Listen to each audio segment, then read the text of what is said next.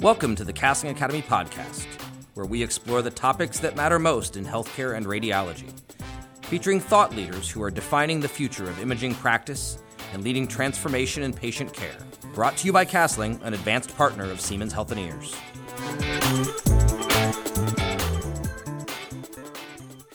Hi, everyone. This is Kyle Salem. Welcome back to the Cassling podcast. We're going to do things a little differently today. I've invited one of my colleagues, Dan Gordon, a vice president at Sequence Health Group, uh, to sit with me, and we're reversing roles, so to speak. Uh, I normally ask the questions, but today I've invited Dan to serve as host, and we're going to have a discussion about everything that's going on with COVID 19 and the coronavirus. Welcome, Dan. Thanks, Kyle. I appreciate you having me here today. Certainly, and you know, first and foremost, I just want to say from from Cassling's perspective as an organization that our hearts go out to everyone impacted by the coronavirus it's it's really a, a, time that I never expected that that, that I would see. Um, certainly different than anything I've experienced in in in my life, and so we want to you know pause and discuss some of what's happening right now and its its impact on the imaging field. Yeah, it's certainly humbling today to see the healthcare field come together and address this pandemic. Um, and come together and look at ways to help each other, help the healthcare community. And we're looking for some opportunity to talk about that today and, and look at um, things that we might be able to uh, to help the organizations in the healthcare field address COVID nineteen. Yeah, I, I, certainly think it's uh, you know we sit back and we we get a chance to to kind of take perspective on things and. Uh, in times of crisis, we always all seem to come together and put our differences aside. And I think it's it's been obvious that for the most part, the the American people have come together, um, and not only in our country but even in the world. People really talking about how they can support and help each other, uh, whether it's simply maintaining your distance, and I, I, think we're close to six feet apart, but um, you know, just trying to make sure we keep some of that separation from a social distancing perspective, whether it's helping out where we can or you know whether it's really doing the, the, the greatest you can with with what you have in, in terms of your resources. And for our, our customers the hospitals and healthcare providers who are on the front lines dealing with the patients and families uh, really dealing with the virus you know certainly you know our, our support goes to them and, and all the work that they're doing and we're seeing things that that we've never seen before happen uh, in fact i just got an email just this morning from my dentist who's now closed their office. And so there, there are things that we're seeing that we've never seen before. Um, and to, to, your point, people are coming together and, and addressing it holistically, um, nationally and, and, globally. So uh, let's turn our attention to the radiologist department a little bit. Um, from your perspective in, in working in, in this area for 15 to 20 years, what's imaging's role in serving the greater good during this national emergency? Yeah, I think imaging always plays an important role in healthcare. And uh, in times like this, it really has to accentuate that role, right? So, I- imaging's fundamental capability is an opportunity to see and experience parts of the body in a non invasive way that we can't otherwise. Uh, so, you, you know, in this case, we're talking about you know, can CT be used to look at lung structure, lung fibrosis, to quantify the extent of damage, uh, potentially being used whether with, with ultrasound or CT to guide a biopsy, um, mobile X-rays to do chest X-rays to do you know some sense of the same sort of thing. There's a lot that imaging can do, not only to guide diagnosis but also treatment, right? So evaluate severity. It also because it's a non-invasive test, it's pretty easy for us to do it in a repeated serial fashion, so we can get uh, some set of ongoing measure of progress, right? Whether that's good or bad inside of a patient, we can certainly see that. So, imaging plays this role as a central figure in both diagnosis as well as the monitoring of treatment. And I think that's really important because it gives us an opportunity as imaging leaders or as, as, as an imaging department in a facility to play a central role in solving the problem. So, so do you see the imaging equipment being utilized differently today, given the, the environment we're operating in, in terms of in terms of diagnosing or being used to to diagnose different um, disorders or yeah, yeah i mean certainly the, the advancements that we've seen in the last few years um, the increase in resolution that we get uh, with certain imaging modalities uh, certainly you know we can look at some of the advancements we've had in ultrasound and and the the what they give us in terms of our ability to look at things differently right so uh, i think we're finding new solutions even as we battle the coronavirus right? So Siemens, as an example, is working on an AI solution where we can take CT data, feed it through an artificial intelligence engine, and it can actually figure out with with some certainty, right? It's not necessarily FDA approved yet, but they're working on can we create a CT based coronavirus diagnostic test simply using artificial intelligence. So these are things that that a few years ago we probably couldn't do, right? Whether it's because of the artificial intelligence or the capabilities of the scanners or you know the, just simply the way we're looking at it. So so there's a technology piece that's different there, but there's also I think kind of a, a there's an emergency use case that we're also seeing, right? So um, we're hearing from a lot of our customers, right? Most of most facilities around the country have really uh, changed the way they're operating. So you know, gone into an emergency mode, canceled elective procedures and elective surgeries, um, and that's changed what the equipment's being used for. And so it's being dedicated, at least those where we have a use, are being dedicated to the fight of the coronavirus. Right. Yeah. And I was headed down the path of it, it changing sort of the thought process, meaning the pandemic is thinking, is forcing us to think differently, and therefore imaging can be used differently or is being used differently.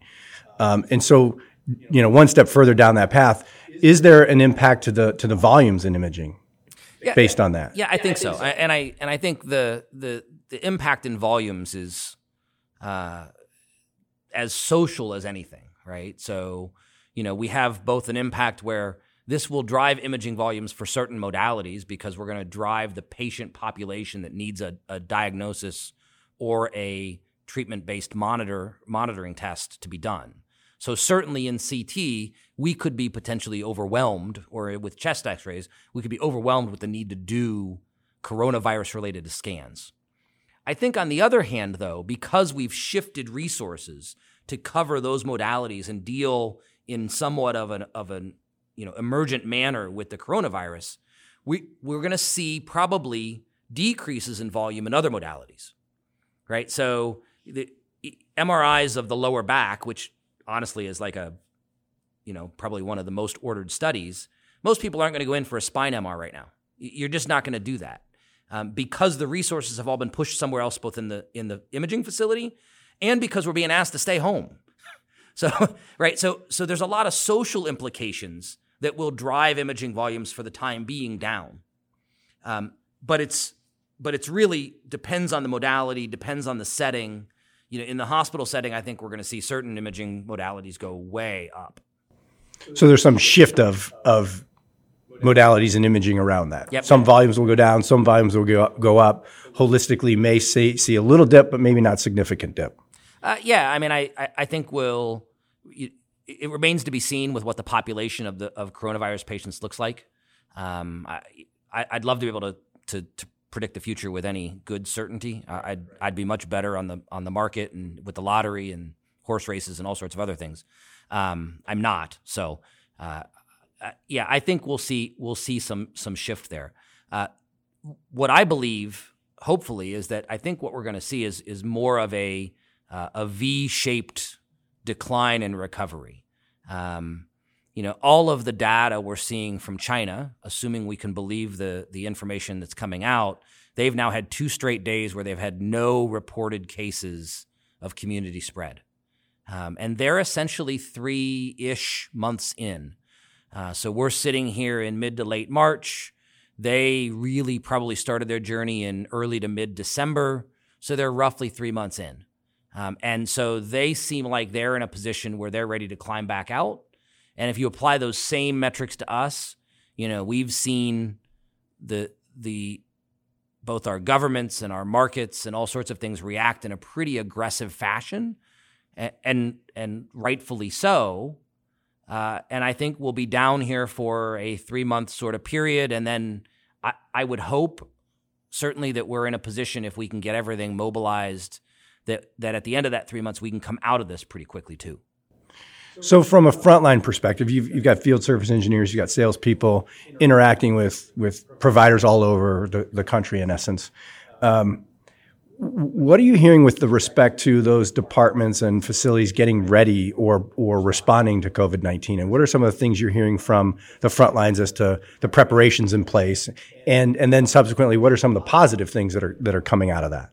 Yeah, I mean, I think the the first thing we're hearing is that that they are they have moved to emergency mode, right? They've gone to um, facilities aren't necessarily locked down, but they are actively monitoring uh, people coming and going from their facilities. So when they cancel elective surgeries, they created staff, right? They had staff that were scheduled to, to manage those elective procedures and surgeries, and they're now pushing them to the doorways. And so, you know, whether it's our service engineers or if you were, you know, a visitor, if you're even allowed in as a visitor, right? Our service engineers have been told you can come when it's essential. Our salespeople have been told to stay away. And when our service engineers show up at the door, generally they're having their temperature taken and they're making sure they're symptom free. And if they've been certain places, they're asked to wear a mask. So there's a number of processes that our customers are putting in place to protect both themselves and their patients and all, all things they ought to be doing. And we're more than happy to comply with those. Um, and then I think they're moving into how do I really mobilize into an emergency mode and, thankfully they're doing it before they're actually swamped, right? So we hear a lot of talk about flattening the curve, and, and the goal is to not overrun the health system uh, with patients because everybody becomes infected immediately because of how infectious we believe uh, the coronavirus is. Um, but now we're in a position where the hospitals are, are, hopefully able to get a little bit in front of that and say, let's figure out the best ways to manage patients that don't need to be here by pushing them out of the hospital, you know, get people who are here that don't need to be in the hospital anymore for something else out of the hospital, create beds.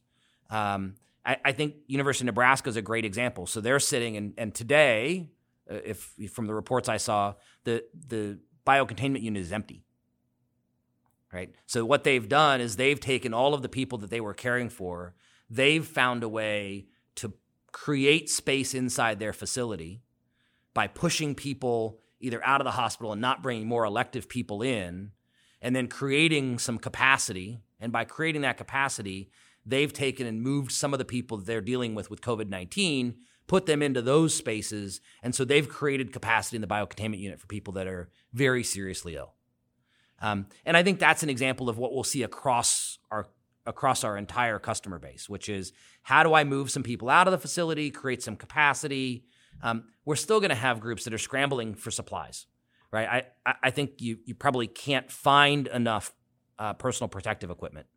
Um, and whether that be uh, N95 masks or gowns or gloves or whatever, I think most organizations are probably ordering as much as they possibly can get their hands on, especially if they're in a place that has been hard hit uh, and if they're particularly, you know, a, a, a tertiary care center from um, from a vendor perspective, you know, we've had we've had conversations about you know our role in in this in the industry and supporting organizations um, and and patient facing teams and, and and techs that are that are on the front lines. Um, from your perspective, can you clarify? You know, what do you think the imaging supplier's role is? Um, where we think we might be able to to help? Sure, sure. I, I think there's two aspects to this. Um, so this always helps put our role in perspective, right? So from a from an organizational uh, stance, uh, really our goal is to do what we can to help our customers serve their communities, right? We we, we live off of a off of a tagline of strengthening community healthcare, and that's that's really our role. That's our goal is to strengthen community healthcare, and and we can do that in a lot of different ways. And I think the the natural, you know, I'll use the word panic, right? The, the natural hype around everything that's going on causes people to want to move and react fast. And I think we have an opportunity to actually look at that from two different perspectives. One is we can focus on how we can respond quickly to our customers' needs. And we're continuing to do that. So our service engineers are still out there. Our salespeople have gone out and told people how they're available, even though they're not allowed on site. If a customer has a problem, we want to be there with them and stand, whether or not physically alongside them, but stand alongside them to help them solve that problem. If that's helping them increase the capacity of their imaging department, we can do that. In a lot of times, uh, we, we can do that very quickly. Um, but it's also the engineers getting there quickly, fixing equipment that's down, not spending their time on on preventative maintenance that's non-essential at this point. So we're focusing our organization on how do we respond very quickly and effectively to our customers' needs. But at the same time, we also want to step back and take a slower approach. So instead of just responding quickly and reactively, I think we have a real opportunity here to be very proactive in what we do. So this is about how do we think about our customers in a different way? How do we focus on what their problems are from an operational standpoint, both today and then three, six, and 12 months from now? How do we roll in what we're watching our customers go through into our methodology for helping them plan for the future when this is past us and now we're talking about, well, how many CTs should you have? And are you ready when the next pandemic hits? And do you are you in a position to plan for that? Or is that do we need to figure out a mobile solution that you could roll in in that it's having the conversation that's not about what the CT scanner specifically does, but about how it impacts their clinical operation, you know, and, and the way that they function as an organization both in the the quote normal times and in the times of pandemic. And so this is our opportunity to kind of slow down and think very strategically about how we can be best servants to our customers, not just now, but really on into the future.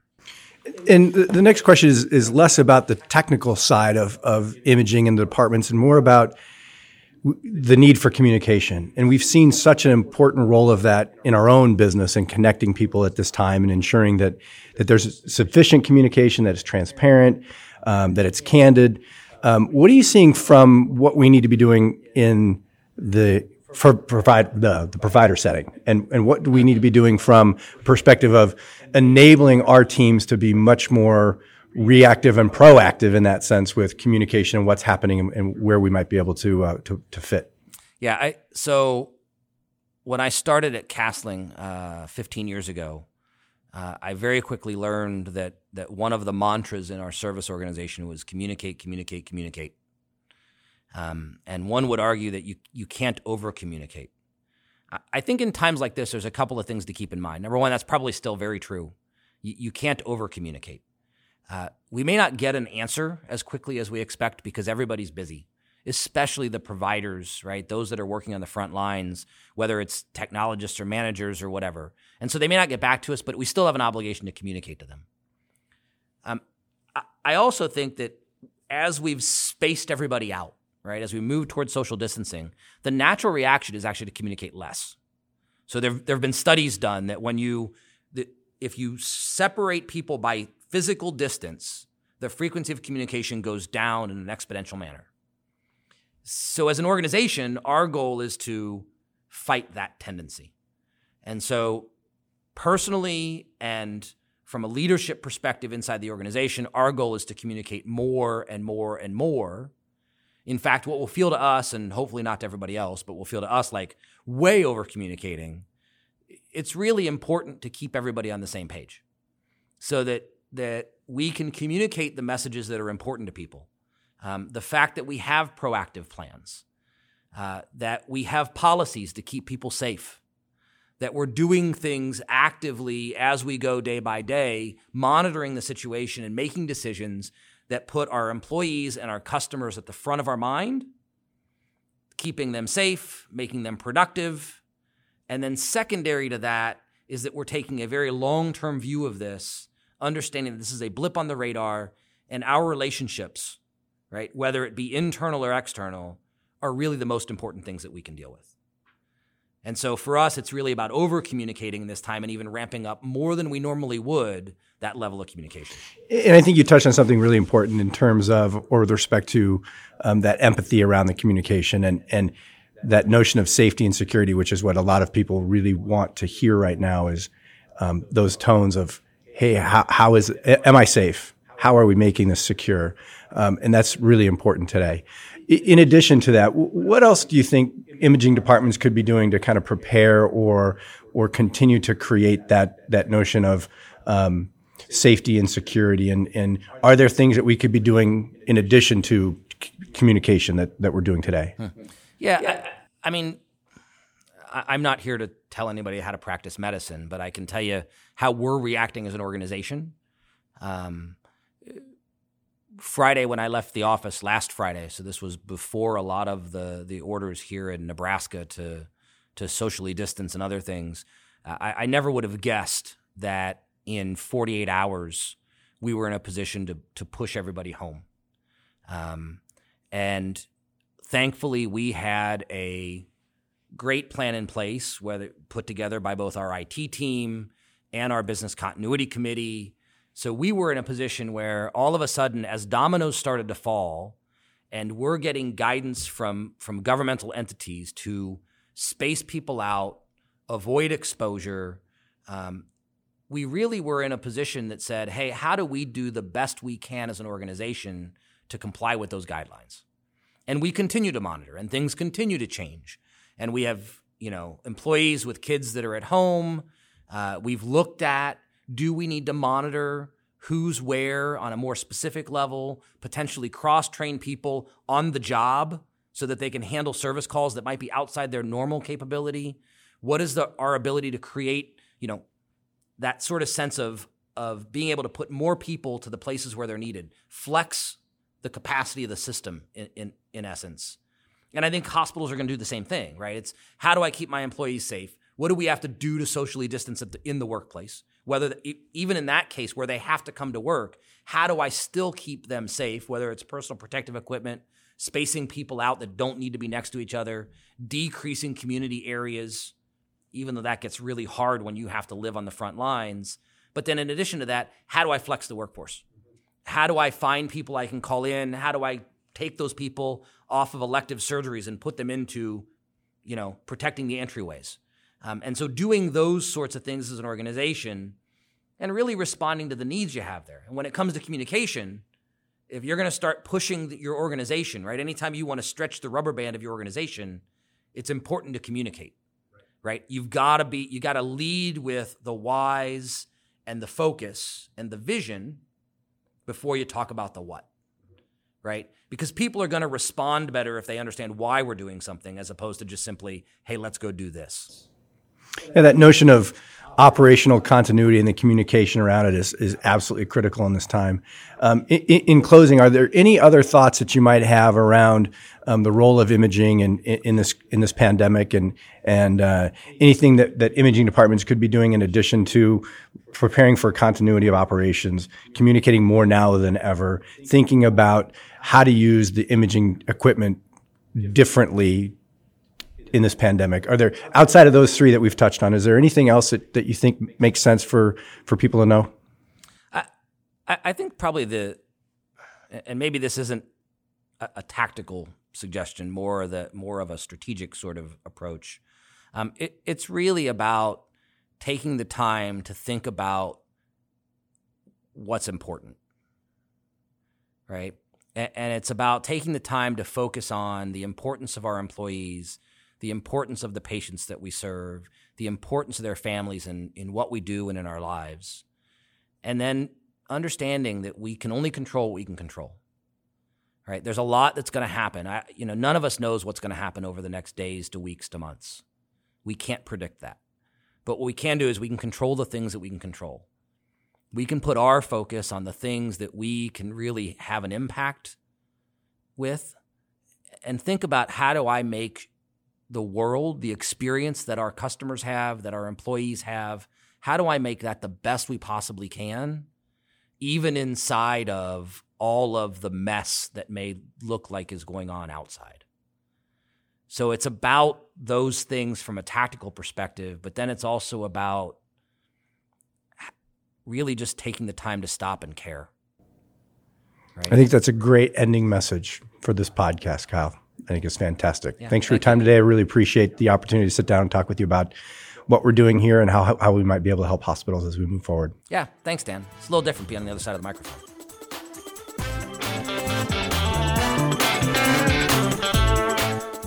We hope you enjoyed today's podcast. This is one of many resources Cassling provides to help you stay current on all things imaging. We hope you'll tune in again soon. The thoughts expressed on this podcast are the views and opinions of the guests and not necessarily those of Cassling nor Siemens Healthineers. This podcast is for informational purposes only.